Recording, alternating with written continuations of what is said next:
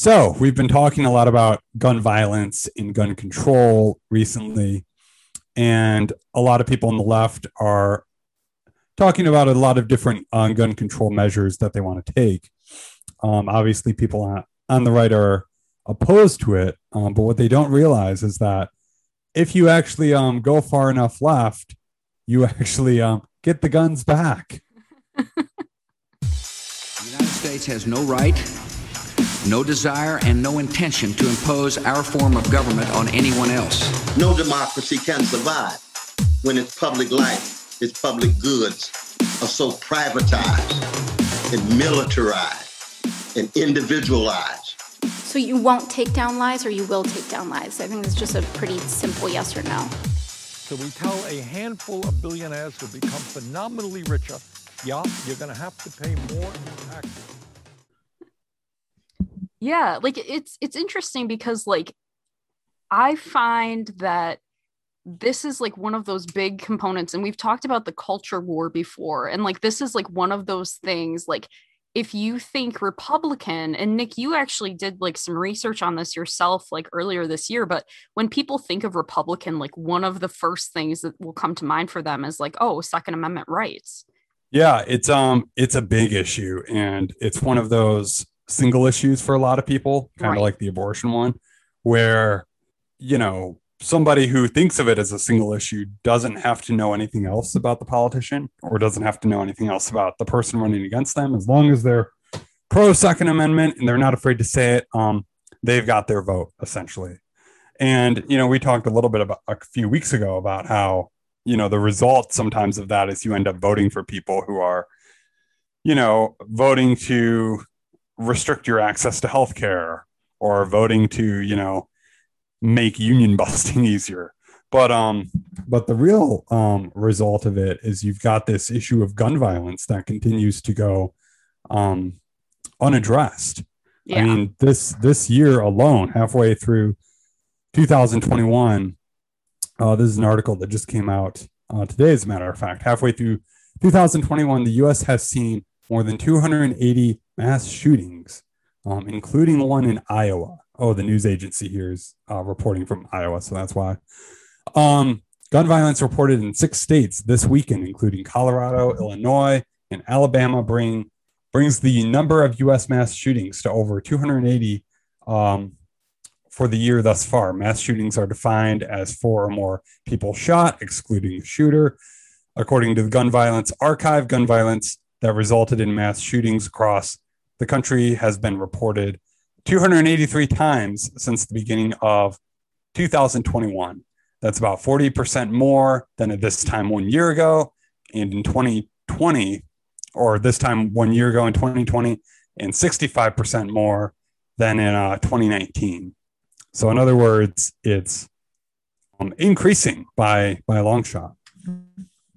Right, and it's like it's interesting to me because, like, I think and don't get me wrong like i will of course say that's horrible. We shouldn't have that level of gun violence or like arguably any gun violence. Like that's despicable. And i think you know everyone regardless of your political affiliation can agree that you know that level of violence is like inexcusable.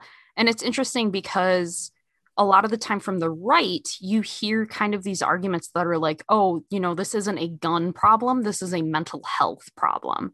And I think like one of the things that I would point out to touch on that is a lot of the time when you think about mental health and violence, the relationship is often that people with mental health issues are more often the targets of violence than the per- perpetrators of it.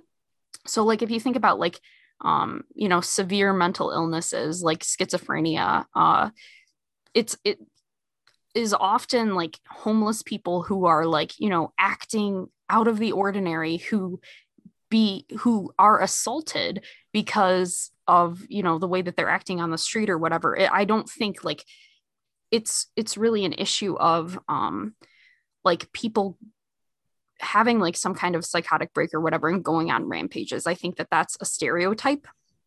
That being said like to me, and I know, I don't know if we talked about this before on the podcast, but it doesn't hurt to reiterate that I think a large component of like school shootings comes down to um a there's a masculinity piece. And i what i mean by that is i think that a lot of times with men we socialize them to say um or rather to feel like you know you're not allowed to feel sad. You're not allowed to express how you feel. Like you have to keep it all bottled up. And i think that sometimes the way that that presents itself is in anger. Um and as a result i think like incels like I think the incel community is obviously like a big perpetuator of violence. And, you know, you can look up and see how many mass shootings were a result of like men who have like that kind of anger. But, you know, even like school shootings, like if we look at Columbine, I think like that came as a result of anger. And I think in that way, there is a component of the gun violence thing that is mental health, but I think it's about increasing access to you know like having counselors in schools that are available to talk to students like having mental health be cheaper you know perhaps universal health care that would allow people right. to access like therapy and like those kinds of services but that being said i think ultimately the mass shooting problem and the gun violence problem isn't solely a mental health issue and i think that's where the right gets it wrong yeah um I think it's certainly multifaceted. Um, if you look at the mental health aspect of it, I think it, I forget what the exact data point is, and, and it might have changed. It, it, it may have changed because I, I know I'm going a few years back, but I, I believe it was white males from the ages of 18 to 25. They committed at least a plurality of of the mass shootings. Absolutely. Um, and I think there were there were a few factors that they looked at, like poverty. Um, uh, I think like coming from like a single mother household, um, and and um, people who um, had mental illness. And I, I don't know if that was as strong as a variable, but it's certainly um, I think it's certainly worth looking at. And you know, one of the things that the right will say is, "Oh, it's, it's a mental health mental health problem," and I think that's largely a a way of distracting, not not necessarily distracting, but like moving kind the of conversation. A Yeah. Yeah, like moving the conversation to something other than the guns because like I've got news for you. Other countries have mental people who have mental health problems. Yeah. Um and you know they don't have this problem we do. And also, yeah, um having universal health care for which mental health care is a part of that um would help with that. Um in the 1980s after after Reagan dropped the top marginal tax rate from 70% to 28%, one of the consequences of that, among many, was closing a lot of the mental health institutions yep. around the country um, that were federally funded and putting all of that putting all of that responsibility onto um, individual cities. And now one of the things people on the right say is, "Oh, why, why, why do these why do these uh, Democrat run cities have such big problems. It's like, well, gee, I don't know. If you were um if you were tasked with handling that among other things, you know, in you're in your a Democratic or Republican city, um, how would you respond? But yeah, I think I think mental health is is something we have to look at. Um, but the masculinity component, I think, is is also a strong one. This idea that, like you said, men are taught not to express certain emotions or not express them you know in in the way that any human being is naturally supposed to express emotions yeah. that leads to a lot of pent up angst and anger and i think you know in in the us when we view guns as a you know fix to our social and cultural and interpersonal problems mm-hmm. you know mm-hmm. that's that's a recipe for disaster. So yeah, I think we need to to be looking at um at all of those things if we if we really want to um tackle this problem. But um but another another thing that I, I have to mention here because there was a shooting that happened in in Houston. Um, and the one I was gonna the one I was gonna talk about is one that happened last weekend. Um, there was another one that just happened today.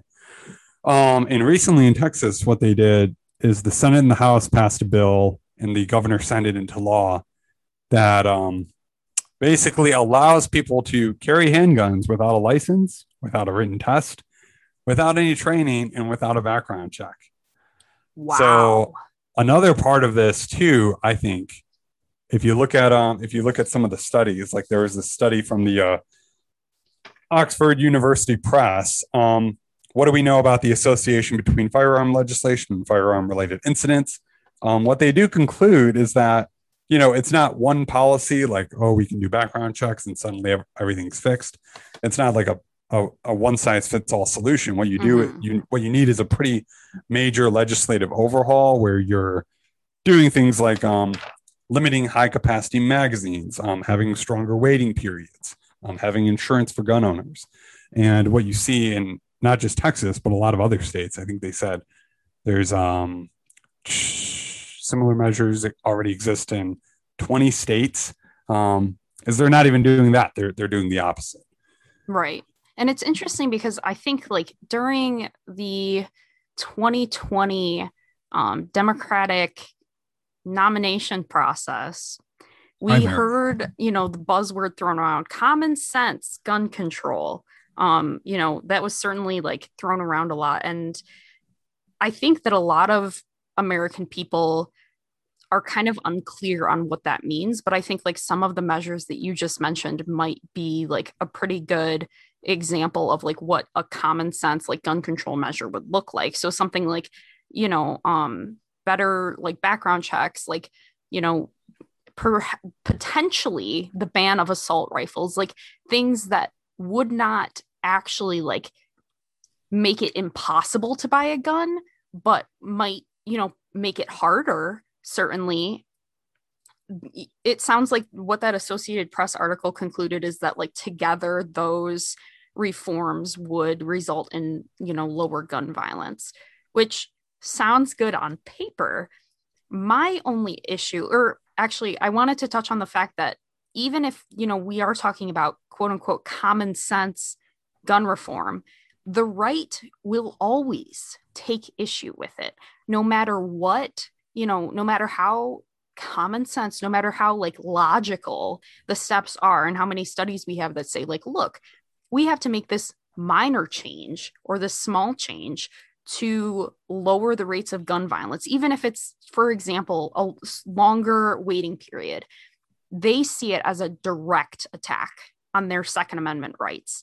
And i think that that is an extremely dysfunctional way to conduct our politics when you have people who refuse to see reason and it just ultimately comes back to like no matter what you try to do it always ends in you're trying to take our guns away. No.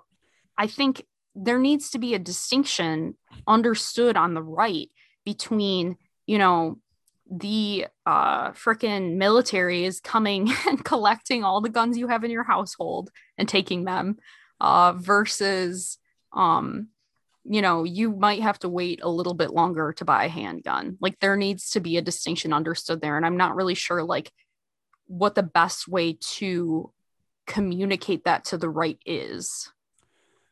Yeah, that's, I mean, that is the challenge. Um, and I, I don't have an easy answer for it either.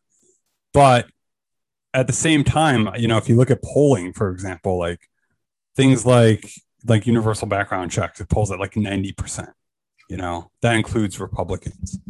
So and it's like it's like a lot of other issues like medicare for all um higher minimum wage taxes on the wealthy like issues where you'd think like oh republicans would never support that um but they do. Right. Um but what happens is you know it gets co-opted by the nra and the republican party and it gets used as this single issue um like we were talking about earlier where people just say oh well guns. Um, I like my guns. Therefore, you know, I'm gonna I'm gonna vote for this guy. Um, but I think it's also worth pointing out like instances where, you know, like a shooting occurred and it could have been prevented with common yeah. sense gun measures. So, like, here's an example. Um, earlier this year in March, there was a shooting in uh, Colorado, Boulder, Colorado, at mm-hmm. the um, uh, King Soopers supermarket, I believe. Um, the guy who did this shooting, it was it was really weird what had happened because in Boulder, they what they did is they banned assault weapons. And I know, you know, when the when the right hears that, they well, well, assault weapon, anything could be an assault weapon. Well, the things they categorized as as assault weapons one of them was the gun that the, that the guy used in this shooting. So it was an AR Ruger's 556, I believe. It's a, it's described as an AR style pistol. So um, if it was banned in the city and that was well, what he used, it sounds like it didn't help. Well, well, well, hold on. I'm, I'm getting to that. What happens? What what happened is is a a judge. I think I don't know if someone sued over it or something. A judge though, or um, basically forced them to overturn turn that because they said a, a city did not have the authority, um, a locality on its own to institute any kind of gun restriction. So they lifted the ban, and four and days after that, to... he went and got the gun, and six days later, he did the shooting. Wow. So in and that case, it would have helped had that it law would, it, been. It, it, it would have prevented him from getting that gun.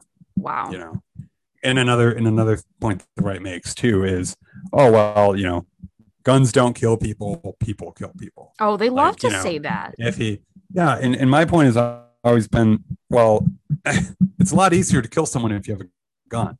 Exactly. You know? No, one hundred percent. And like, like, I have yet, I have yet to hear of, um, you know, um, someone, someone, uh, or people dying in a mass shooting with a grenade or an M4.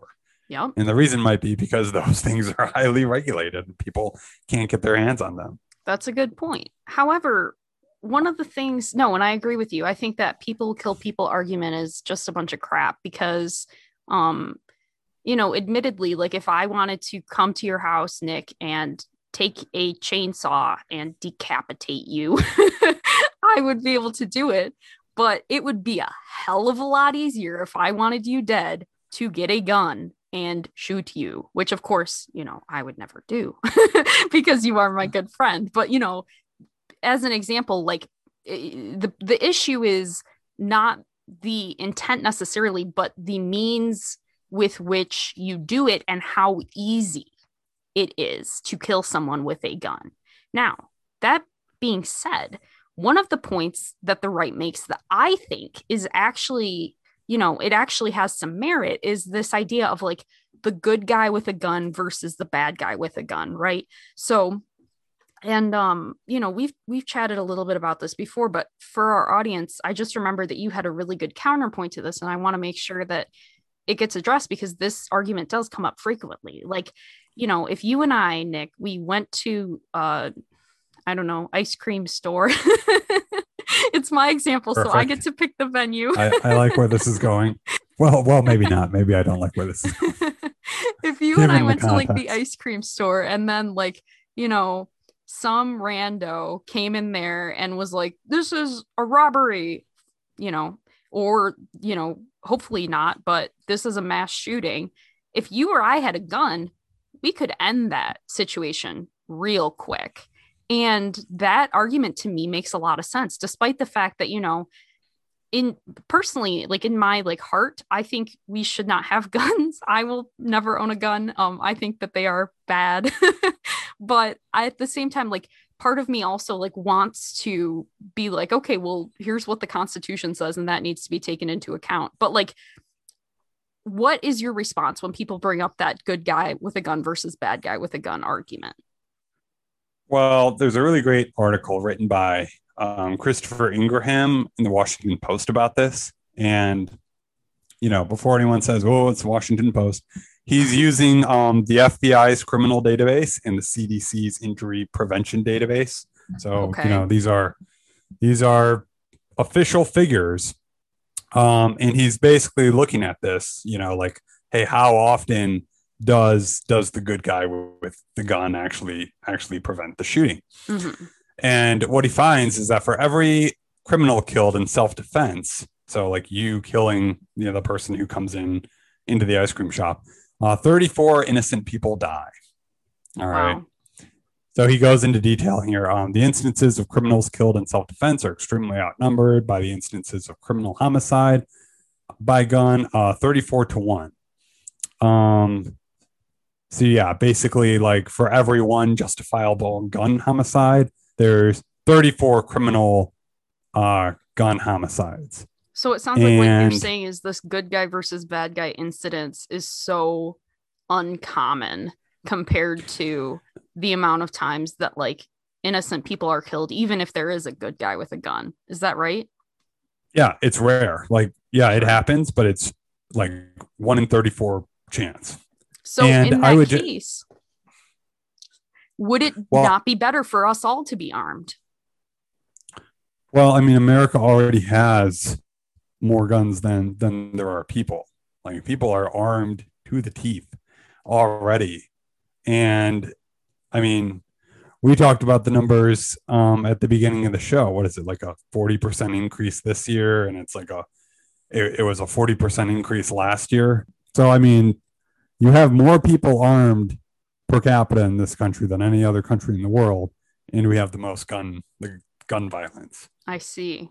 So I I don't think I mean I mean it's not like it's not like Switzerland. Well, I take that back. There may be other countries where the the gun ownership per capita is higher, like Switzerland, for example. Um, because in that country, for example, I think the government actually provides people with guns, but they require that you do um, training. I think they require like two years of military service Wow. um, for young adults. But the point is, like, people are trained very well in how to use those guns, sure. and and they don't have nearly the gun uh, violence that that we have. So you know, if we go back to like that law that was just uh, passed and went into effect in Texas, no training required, no background check, no written test, no license. If you li- if you listen to cops, if you listen to like police officers, um, talk about this, they they say like, hey, this actually makes our job harder because Mhm. when we arrive on the scene of a shooting, we don't know who the good guy and the bad guy is. Like we just see a guy with a gun who's shooting, and and that makes it harder. And I mean, there have been multiple instances like that. Um, do you remember that Marjorie? No, I'm I was gonna say Marjorie Taylor Greene. yeah. More, um, the Stoneman Douglas uh, High School shooting in Florida hmm where they had they had an armed guard at that high school who his sole job, his one job was to prevent a mass shooter if they came onto school grounds. And he just and like as soon as he as soon as he heard gunshots, he was like, Well, I'm out of here.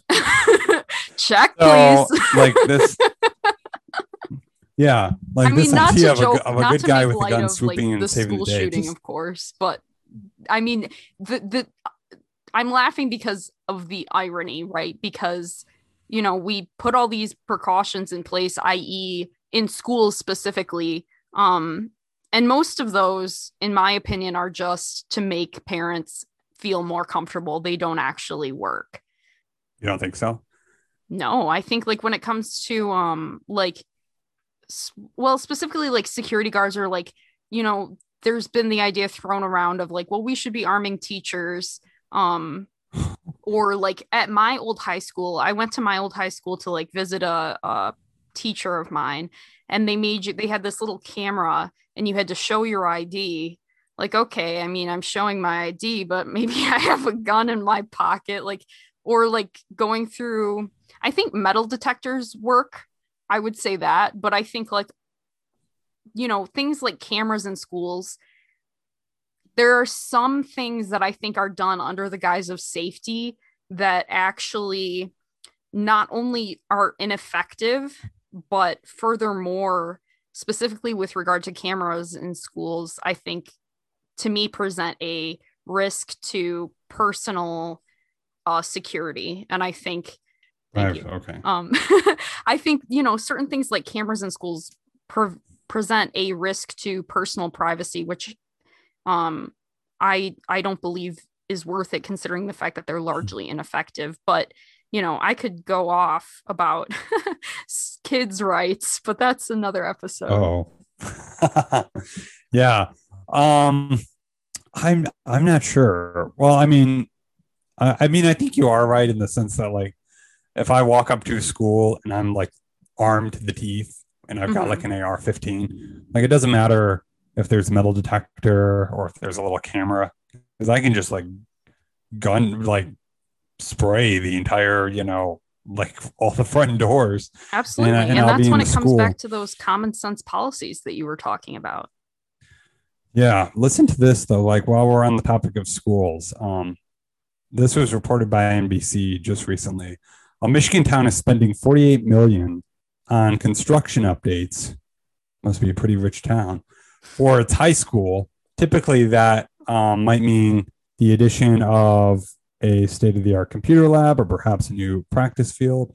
Um, for what's what they're doing with this school though is they're designing the campus to try to improve students' likelihoods to live in the event of a mass shooting. So they're doing these things called shadow zones. So Fruitport superintendent um, recently gave NBC News reporter a tour of the um, under construction high school, pointing out various design features designed to help students survive a mass shooting. The school's designed curved the school's designers curved its hallways to shorten the shooter's um, line of sight and added seemingly countless wing walls to give students shadow zones where they can hide.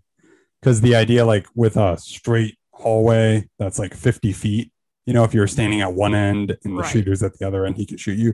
They're curving the hallways so that the shooter can't see you as easily, or they're creating like these these wings where you can hide behind. And it just seems like like wow, is that the kind of society that we live in now.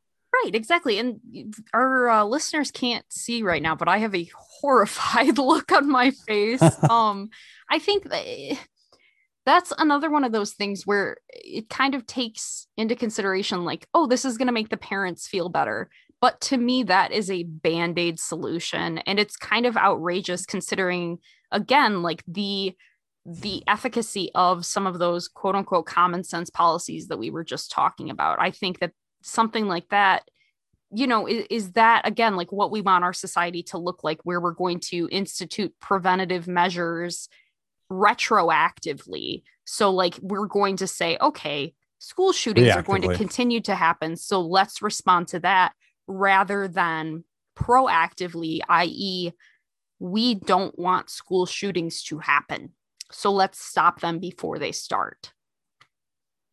Exactly. And I think that's really where the focus needs to be. Because mm-hmm. I mean, if you just think about like the amount of money that's spent on on that, that reactionary measure, which right. I mean, if someone's in the school, I don't think it matters how much you you curve the hallways or you do these little design features.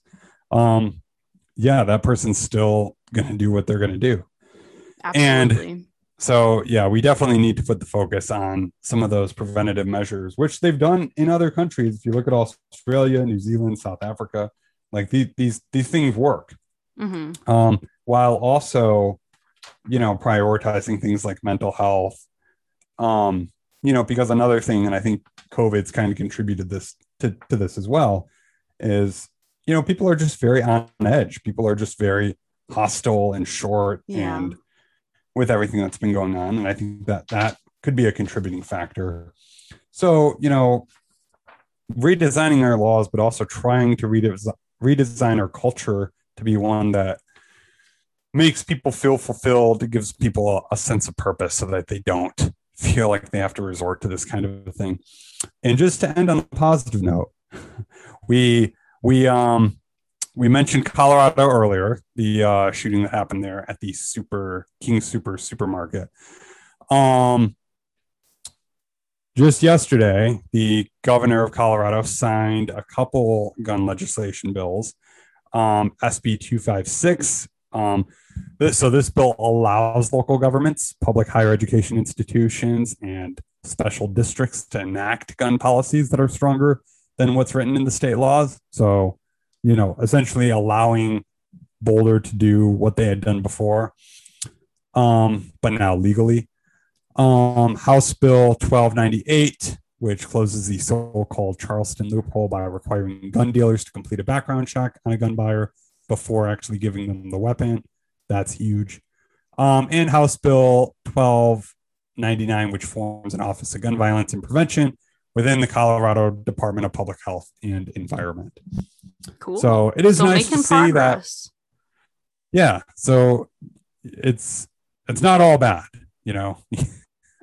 um, and you do have governors like uh like the governor of Colorado actually actually taking some action here, and hopefully this will decrease the number of potential gun violent gun violence incidents incidences that could occur in the future. All right. Well, I guess there's nothing left.